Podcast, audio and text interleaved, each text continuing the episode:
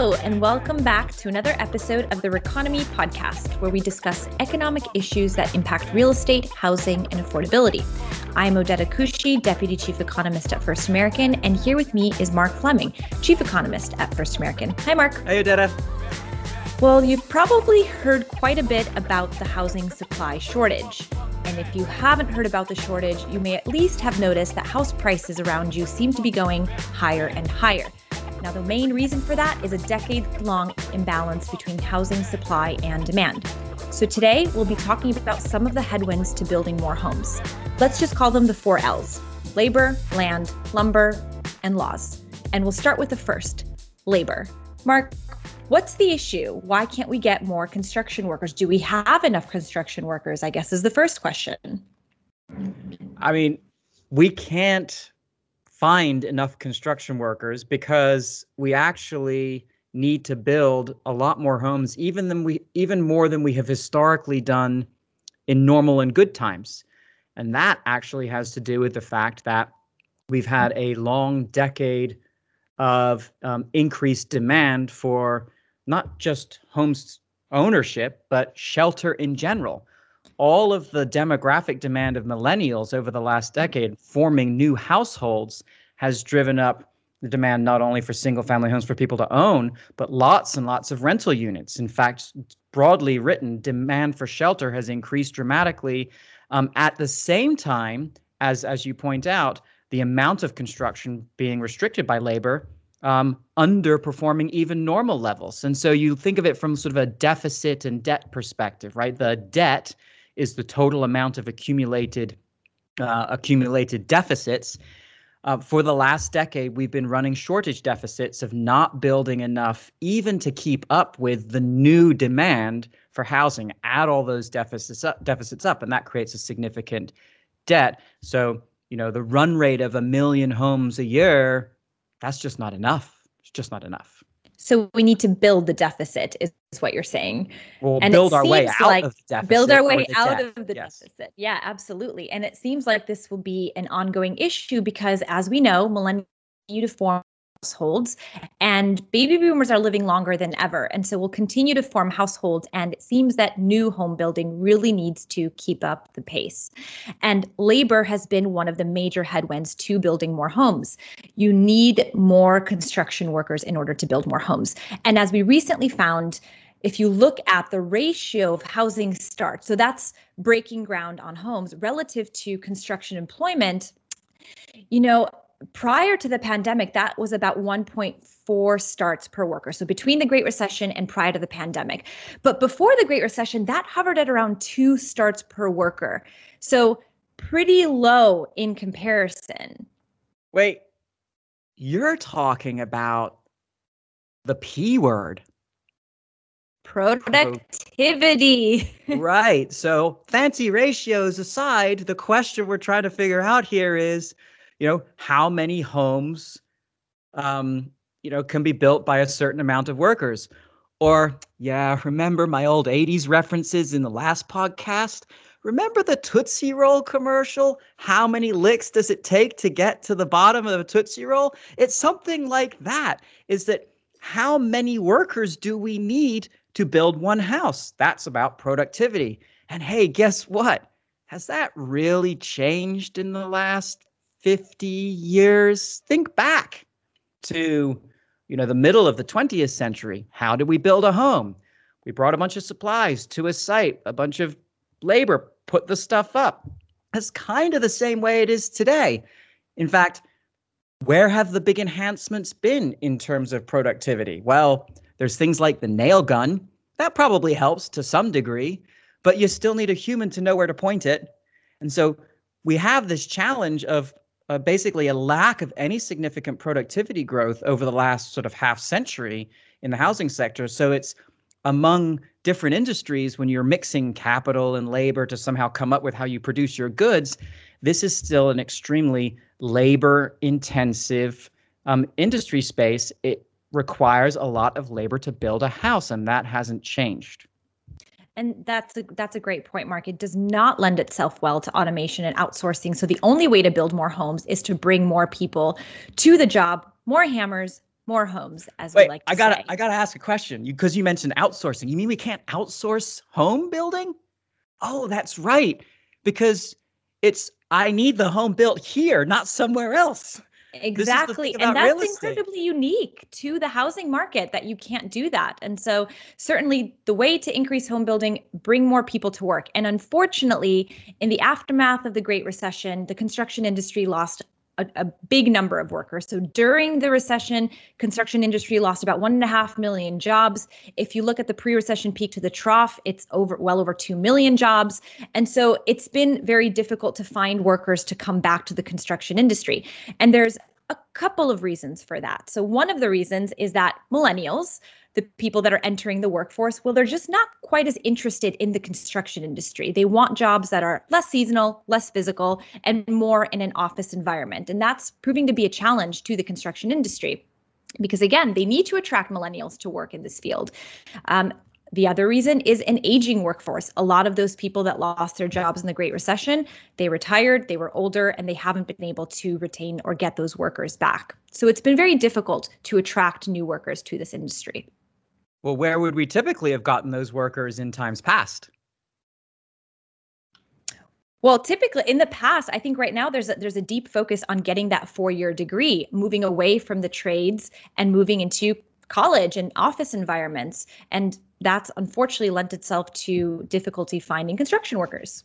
Well, this is effectively the same dynamic that's in play more broadly across the across the economy in the sense that we're moving to being a more service sector oriented economy and uh, different levels of sort of training to do those kinds of office jobs relative to manufacturing and construction jobs. As we pointed out, you know, with manufacturing, there's the opportunity to outsource it to other places to find the labor. Here, you can't outsource it, so you have to bring the labor to you, or back to my productivity comment, find a way to more efficiently utilize the labor that you have. And, you know, we had a little fun a few minutes ago with the idea that there had been no productivity enhancements, but now the pressure's on, and we do see. Um, because of this stress of not being able to find the labor to bring to you, sort of the the industry itself says, well, I need to find ways to increase productivity. Maybe the reason we didn't see that much productivity growth was there was no sort of market pressure to make it happen until now. But modular homes, building components of them in factories and bringing them to the work site, these are all things that are actively being experimented with today, effectively to try and solve this problem of I have to increase the productivity of the labor because I can't simply add more labor. That's a really great point. And I think eventually that will revolutionize the way that home building is done. But um, right now, we still need to put more people to work and a lot of different dynamics going Do into you- that. And yes.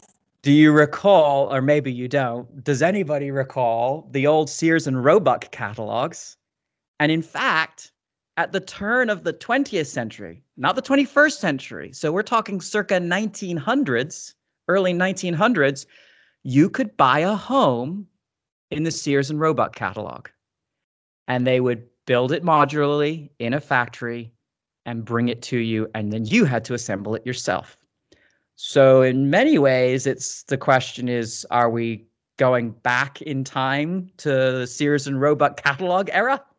You know, these trends do have a way of coming back around, but this is another reference that went way over my head. That's okay. That's okay. Um, and so clearly a lot of issues in attracting more labor at this time, but with the with the longer run goal of of being able to be more productive in the construction industry, hopefully through use of technology. But and I'll just briefly mention this. It is quite important, but we won't spend a lot of time on it. There is the the the, the issue of migrant migrant workers that's something immigration policy certainly has a lot to um, do with the construction industry as well a lot of immigrants that come to the us work in the construction industry and so that has a bearing on um, the the labor force in this industry That's not actually even uh, construction industry specific. In fact, Exactly. um, migration has played a major role um, throughout uh, recent history in our economic productivity growth and our economic growth in general. In fact, the 80s and 90s, we had a lot of migration for all kinds of industries, and that's one of the ways in which we've been able to grow. Uh, growing GDP is a function of putting more people to work wherever you get them from and putting each person more productively to work. You combine those two things in some way, and that's how we get GDP growth. That's a really great point because when you start to see women enter the workforce, you also see in the data a big boost in GDP growth productivity. And that's really a function of women entering the workforce in large, larger numbers than, than ever before. And you can see that in the numbers. So that's a good point. Immigration is also incredibly important to overall GDP growth, not specifically just to the construction industry. So moving past the labor L, let's go in a little bit touch on land. One what of land? the issues There's no land. I can't find any land. You summed it up.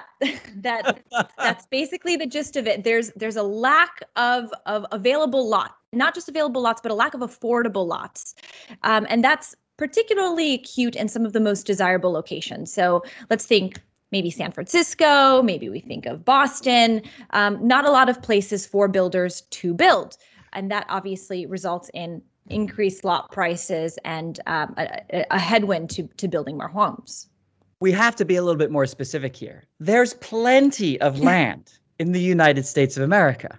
The problem is it's too far away from where we want to work and play. Interestingly, maybe that's a changing dynamic given the pandemic over the last year. But what did uh, we do in the last half of the 20th century was basically expand suburbia outside of the urban core you know think about all the big cities with all their inner and middle suburbs and areas like that. The gi bill greatly expanded um, the you know the suburban urban landscape. Building was easy and inexpensive because there was plenty of land that was in within reasonable commuting distance um, throughout the 50s 60s and 70s in fact most major cities suburbs you know were built then. There was a big expansion feeding and serving baby boomers largely at the time now the challenge is either you infill develop, which is expensive and costly, or you build on the urban or exurban fringe, but that's now in most big cities pretty far away, exactly. which reduces its, you know, desirability as a as a potential building site because do you really want to do that hour and a half commute back into Washington D.C.? Maybe not. Unless you only have to do it 2 days a week so I think one of the dynamics that's in that might happen in uh, over the next year or so is that the attractiveness of what used to be considered unattractive buildable land on the exurban fringe might now begin to look attractive from a builder's perspective because of our work and commute patterns having changed more permanently post pandemic. That's a great point. And I think that's also why housing tends to go hand in hand with the subject of transportation. Because if you want to build far further out from, from the kind of urban core where the jobs are located, you really need to have a supportive transportation system to get people to and from the city. But this I'll just build a bigger road. Just make the road bigger, keep on widening it. Not a problem. Get the autonomous driving cars easily solved. Automate it. Automate it. That's right. right. Yes. So obviously lack of affordable lots another headwind and then we move into lumber but more generally this is rising material costs we're focusing on lumber because there's been an increase in the cost of lumber since about the beginning of the pandemic um, it has risen dramatically over the course of kind of the last six to eight months and that really threatens home builders momentums. And so there was a recent NHB study that showed that the higher lumber prices added nearly $16,000 to the cost of a typical new single family home and over $6,000 uh, for multifamily. And that was since about mid April. So obviously, this is another kind of cost prohibitive. Um, issue that builders are facing in the industry right now, but that's alongside rising material costs in other areas as well it's no surprise. Walk past your local home being built and you know you clearly see that you know there's a lot of lumber there. There's also a lot of waste of that lumber. Yes. and again as we talked earlier about the sort of the market driving the need to find productivity enhancements for labor same thing here. If i can build the walls in a more efficient way with less waste given the fact that my material costs are higher i'm now incented more to do it in a different way. And so, again, the idea of modular manufactured as a way to more efficiently use those expensive input resources uh, drives innovation. And I think that will continue if, big if, if these uh, construction input costs remain high. Absolutely. So there's a focus on efficiency as well. Efficiency, productivity. And then the last of our of our L's is actually laws. And what we're referring to here is regulatory burdens. And this is regulatory burdens imposed at all levels of government, so national, state, local, um, making it harder and more expensive for builders to build. Now, for those of you listening, you may have heard a little bit in this last year about Oregon. Oregon was one of the first states to pass legislation to eliminate exclusive single family zoning. And this is because Oregon is a state that is suffering from a lack of supply. They need to build more homes. And one of the headwinds that they're facing are regulatory burden in the way of zoning laws. And so this is something that we find results in an increase in the final price of a home.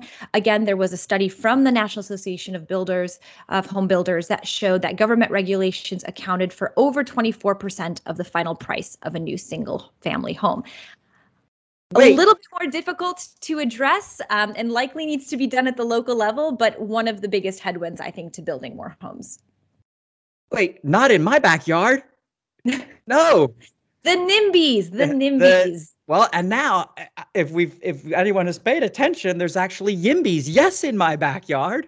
Um, so an interesting dynamic, but you actually put the put your finger on it. It relates back to the uh, accessibility of land too. Is where to build has become and the ability to build has become significantly more expensive as driven by regulatory zoning costs in general and it varies very dramatically across the country these are largely locally designed programs and locally implemented. And so, actually, from a policy perspective, if we need to build more housing, it cannot be done really at the federal level. It has to be done at the local level because it's these regulatory and zoning restrictions that are making it more difficult to build, even though the demand is there, which is exa- exacerbating our sort of shortage problem. Um, and one of the funniest things is when you look at neighborhoods and the degree or the, the level of regulatory costs that are involved at the local market level, it's correlated highly with income and home ownership. The higher value the homes and the higher the home ownership rates, the more costly are the regulatory burdens to build in those neighborhoods. We like to say that the single largest special interest group in the United States is homeowners. Right. Roughly two thirds of all Americans are a member of this group. Um, and it's homeowners that generally are very cautious about development happening in their neighborhoods because it facilitates change.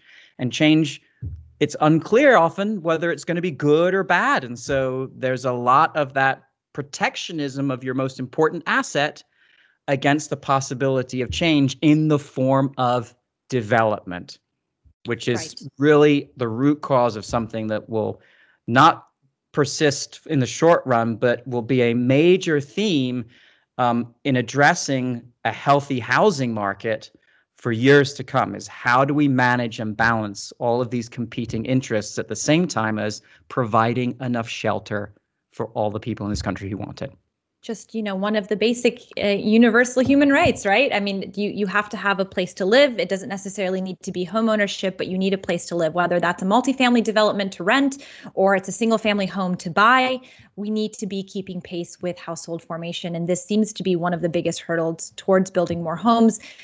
Very much concentrated, and, and it's not uniform across the US. We, we do find when you look at some of these um, regulatory burdens, they seem to be concentrated in California, unsurprisingly, kind of the, the East Coast. So you, you see in Massachusetts and even in Florida, we find that um, higher kind of regulatory burdens which are then passed on to the potential home buyer um, these costs that that the builders incur in the process.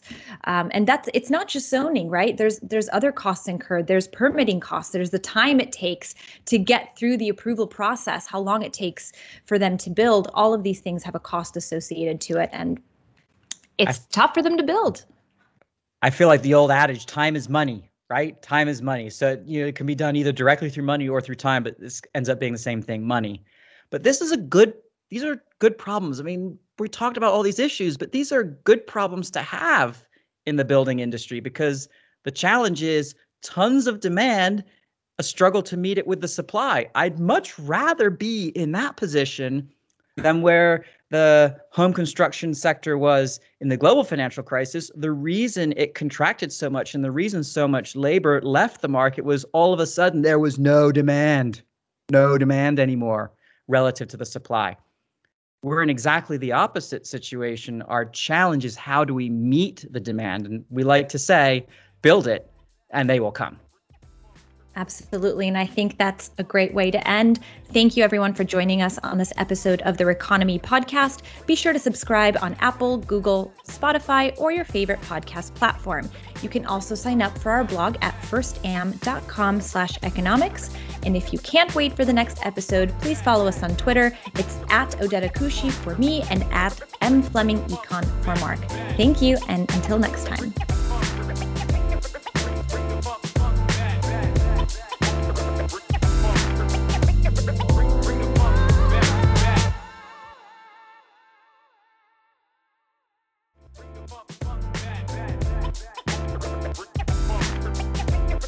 We hope you enjoyed this episode of the Reconomy podcast from First American. For even more economic content, visit firstam.com slash economics. This episode is copyright 2021 by First American Financial Corporation. All rights reserved. For more information, visit us at firstam.com.